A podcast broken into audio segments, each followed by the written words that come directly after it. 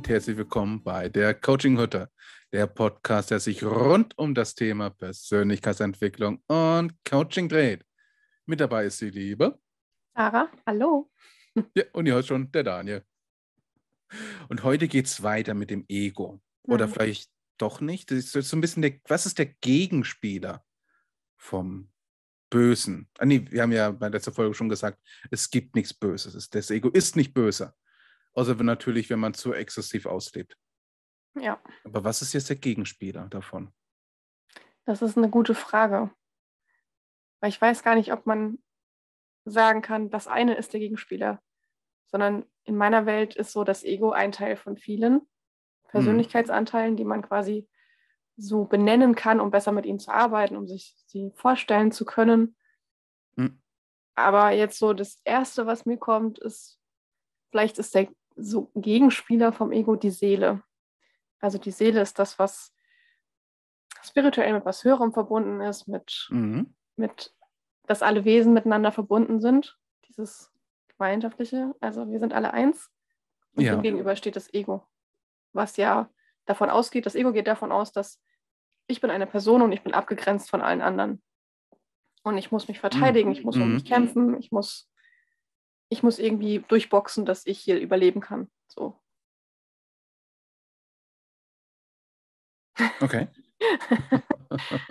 Ja, ich glaube, ja, das wäre vielleicht am ehesten noch so der, also vermeintliche Gegenspieler, aber vielleicht ist es gar nicht ein Gegenspieler, sondern eher die Balance, weil ich glaube, das Ego ist auch wichtig, ein wichtiger Entwicklungsschritt, den wir machen dürfen. Auf jeden Fall. Also auf jeden Fall in der Kindheit ganz, ganz wichtig ist, aber dann auch wieder zu lernen, okay, aber ich bin nicht nur mein Ego, ich bin nicht nur ich, sondern wir sind irgendwie auch alle zusammen etwas und ich muss mich nicht alleine durchs Leben durchboxen und um mein Überleben kämpfen, sondern ich bin auch irgendwie, darf ich leben, ich bin gewünscht, ich bin gut so wie ich bin, ist alles okay und mich so ein bisschen Vertrauen ins Leben haben. Ja. Wie würdest du es beschreiben, Daniel? Was ist für dich der Gegenspieler des Egos? Also ich würde es tatsächlich nicht mit der Seele in Verbindung bringen. Also ich glaube, das ist mir... Das ist so spirituell. So ein bisschen, ja, da fehlt mir die Wissenschaft. Was ist die Seele? Können wir vielleicht auch irgendwann einen Podcast? Haben wir schon mal einen Podcast gemacht? Was ist die Seele? Ich glaube nicht. Ja, okay, jetzt bin ich gerade eben erleichtert, weil ich jetzt ehrlich gesagt nicht wüsste, was ich darauf antworten sollte. Aber das ist jetzt nicht die Folge. Puh. Ich betrachte das immer noch mit diesen... Gedankenstrukturen, die wir haben. Also ich gehe jetzt mal wieder zurück zu der Vogelspirale, also zu meinem eigenen Modell, was ich ja von Claire W. Graves adaptiert habe, wo es sich um verschiedene Bewusstseinsebenen oder auch Entwicklungsebenen befasst, die wir als Menschen dann durchlaufen können. Und da haben wir, kann man sich ja vorstellen wie eine Spirale, und wir haben ja einmal die Individuumsseite und einmal halt eben auch die Gemeinschaftsseite. Und die Gemeinschaftsseite ist für mich so der Gegenspieler. Also, dass man dieses Denken sich nicht mehr ausgerichtet ist, was tue ich für mich, sondern was tue ich für andere. Die meisten, die in der Persönlichkeitsentwicklung unterwegs sind, ich mag die echt, aber mit denen kann man auch echt gut Witze machen.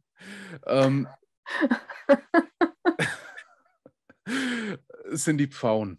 Also wenn ihr zum Beispiel die Vogelspirale anschaut, es geht einmal untere, das ist die erste Ordnung, das sind die ersten 6 Vögel und drüber ist dann nochmal die zweite Ordnung, wo ich da glaube ich ganz am Schluss nochmal einen Satz drauf fallen lasse. Wegen Bezug auf Balance. Kurz vor der letzte in der ersten 6 Vögel, das ist der Pfau. Der ist halt eben auf der Gemeinschaftsseite. Und für ihn ist halt eben das Ego die größte Beleidigung, die man ihm überhaupt zufügen kann. Ihm zu sagen, dass er ein Ego hat.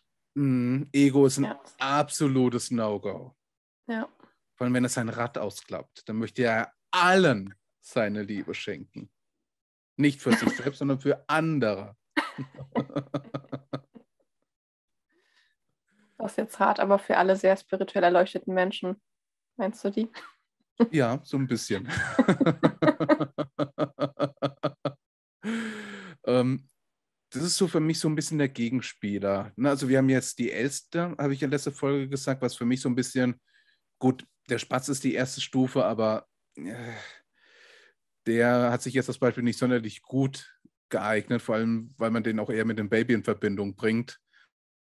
Und Baby darf ruhig egoistisch sein, das darf schreien, wenn es Hunger hat. Von daher war die Elster ein bisschen, oder hat eben praktischer gewesen. Der V ist halt eben das komplette Gegenteil davon. Ne, was man mit der Elster, mit Spiritualität braucht man nicht zu kommen. Die Elster ist da eher körperlich da und man muss Angst eher haben davor, wenn man sie versucht zu überzeugen, dass die Elster einen nicht den Schnabel verbiegt. Mhm. Und das eventuell nicht mit Gewalt dann im Notfall. Der Pfau ist halt eben, oder generell die Menschen, die auf der Gemeinschaftsseite sind, haben halt eben eher das Denken, ich bin in einer Gemeinschaft unterwegs, sei es jetzt die Familie, sei es ein Land oder sei es jetzt eher global betrachtet, weil wir alle halt eben auf diesem Planeten leben. Pfau war das Letzte. Und was kann ich tun, damit es nicht mir, sondern auch den anderen davon gut geht und was die anderen davon profitieren kann. Nach dem Motto, dieses Gemeinschaftsdenken, oder mal ein Beispiel von der Arbeit her. Ego wäre zum Beispiel, du hast einen Riesenberg an Arbeit und du sagst, ich scheiß auf die Arbeit, ich tue jetzt das, was ich möchte und mache jetzt Feierabend. Das Gemeinschaftsdenken wäre, oh scheiße, wenn ich das jetzt nicht mache, dann müssen meine Kollegen unfassbar viel arbeiten. Ah, ich mache das mal für meine Kollegen. Setze mich noch ran und mache nochmal das Extra-Tüpfelchen, damit die es nachher leichter haben. Hm. Und das ist so für mich so dieser gedankliche Mindset-Unterschied zwischen dem Ego und halt eben dem gemeinschaftlichen Denken. Aber guck mal, da sind wir doch gar nicht so weit voneinander entfernt. Und wir beschreiben das nur auf völlig verschiedene Weise. Völlig anders da, ja. Also das Ego ist sowas Ich-bezogenes, Abgrenzendes, und der Gegenspieler ist so das der Gemeinschaftssinn. Mhm. Ja. Mhm. Und genauso wie halt eben dieses Ego-Denken ungesund werden kann, kann eben auch das Gemeinschaftsdenken einem ungesund tun. Ja, voll. Wenn man sich da so drin auflöst und abrackert und irgendwie gar nicht mehr auf sich selber achtet und dann im Burnout landet. Genau. Dann hat dann wieder die Gemeinschaft gar nichts davon. Absolut. Man ist dann eher krank, die anderen müssen deswegen mehr arbeiten. Oder wenn man einfach Sachen tut, obwohl man sie nicht machen möchte, aber gerade eben, weil die Gemeinschaft das von einem erwartet, fühlen wir uns halt eben gezwungen, dies dann auch zu tun. Hm. Und das ist dann für mich auch so ein bisschen eine Schattenseite. Was machen wir jetzt mit dem Wissen? Hm? Was machen wir jetzt mit dem Wissen um Ego und seinen Gegenspieler? Ich würde sagen, man darf die Waage halten. Mhm. Also das, weshalb das dann auch der größte Unterschied ist zwischen der, also wieder kurz Bild zurück zur Vogelspirale, erste Ordnung zu der zweiten Ordnung ist halt eben, die zweite Ordnung hat verstanden, dass dieses absolute Ich, dieses Ego und dieses absolute Wir halt eben in einer Person ist und das halt eben gleichmäßig auf Augenhöhe. Und dass man das halt eben dann auch gleichzeitig ausleben kann, ohne jetzt auf einer Seite zu extrem zu sein. Und das kann schon richtig, richtig anstrengend werden, allein das nur mal auszuprobieren. Nämlich durch die Gewohnheit, die wir halt eben haben, ist es schon mal herausfordernd manchmal. Mhm. Aber es macht einen ja auch, viel effektiver und erfolgreicher und vielleicht auch erfüllter. Je nachdem. Ja, je nachdem. Gesagt, man kann auch da wieder Schattenseiten ausleben. Ne? Ja. Aber wenn du um alle Ebenen darunter weißt, was für Entwicklungsschritte du machen darfst und wie du jemanden ansprechen musst, der auf einer bestimmten Entwicklungsebene ist, das macht dich ja in deinem Tun, in deinem Wirken viel effektiver. Absolut.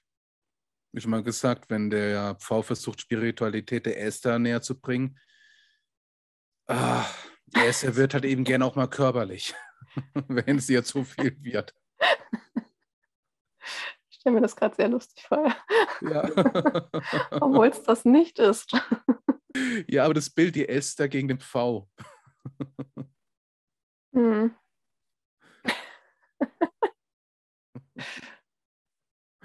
Ja, aber also es geht darum, beides zu leben und beide Seiten für sich auf einem gesunden Maße zu leben und das nicht als ein Gegeneinander zu empfinden. Deswegen würde ich das Wort Gegenspieler auch gerne irgendwie ersetzen, sondern, ich weiß gerade nicht, Gegengewicht vielleicht oder so. Ja, die andere Seite der Münze.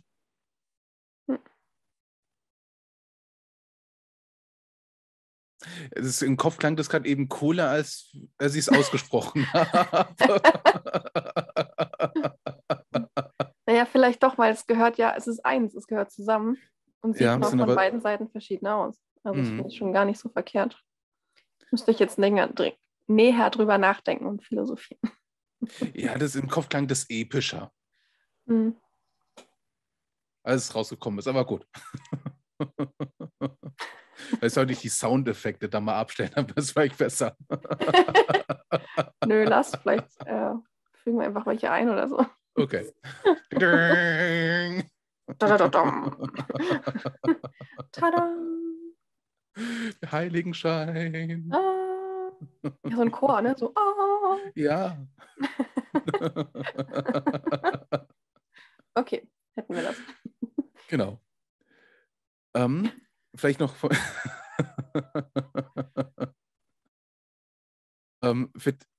noch eine Sache eingefallen, für diejenigen, die es vielleicht da mal sich dessen bewusster werden möchten, ob sie jetzt auf der Ego-Seite sind, auf der zu starken Wir-Denken, stark auf der gemeinschaftlichen Handlungsweisen, führt darüber einfach mal vielleicht mal ein Journal oder ein Tagebuch. Was waren heute habe ich heute viel für mich getan? Oder habe ich heute viel für andere getan? Und sich das dann einfach mal aufzuschreiben. Oder wann habe ich mir zuletzt mal was gegönnt? Oder wann habe ich mal zuletzt mal was für andere getan, ohne Hintergedanken? Und was ist, wenn ich etwas für mich getan habe, was dann positiv für die anderen ist? Mhm. Indem ich mich fortgebildet habe zum Beispiel, um damit dann wieder anderen zu helfen? Ja. Genau. Ja, aber wo trage ich das dann ein? Ich würde mal sagen, man fängt einfach mal an zu schreiben, die ersten Ideen. Okay. Kann man es auf beiden eintragen? Ja. Du kannst ja eine Seite mit dem Ich machen, das andere Seite mit dem Wir machen. Und dann siehst du mal, wie viel du auf welcher Seite was draufgeschrieben hast. Genau, so hätte ich das jetzt auch irgendwie verstanden. Hm.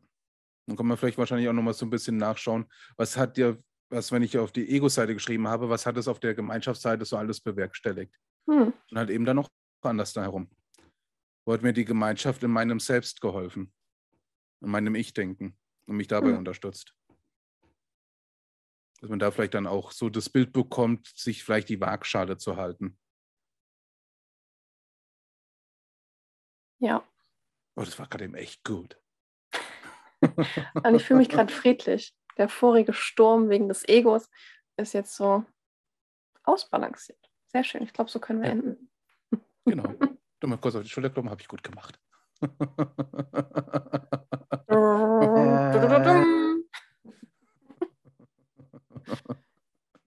bräuchten jemanden, der wirklich gut so Beatbox kann oder irgendwann so Geräusche machen, der für uns die Soundeffekte währenddessen macht. Das wäre dann episch. Wenn sich jetzt jemand angesprochen fühlt, der das gut kann, melden. Ja. Machen wir auch Podcast zu dritt, ist kein Thema.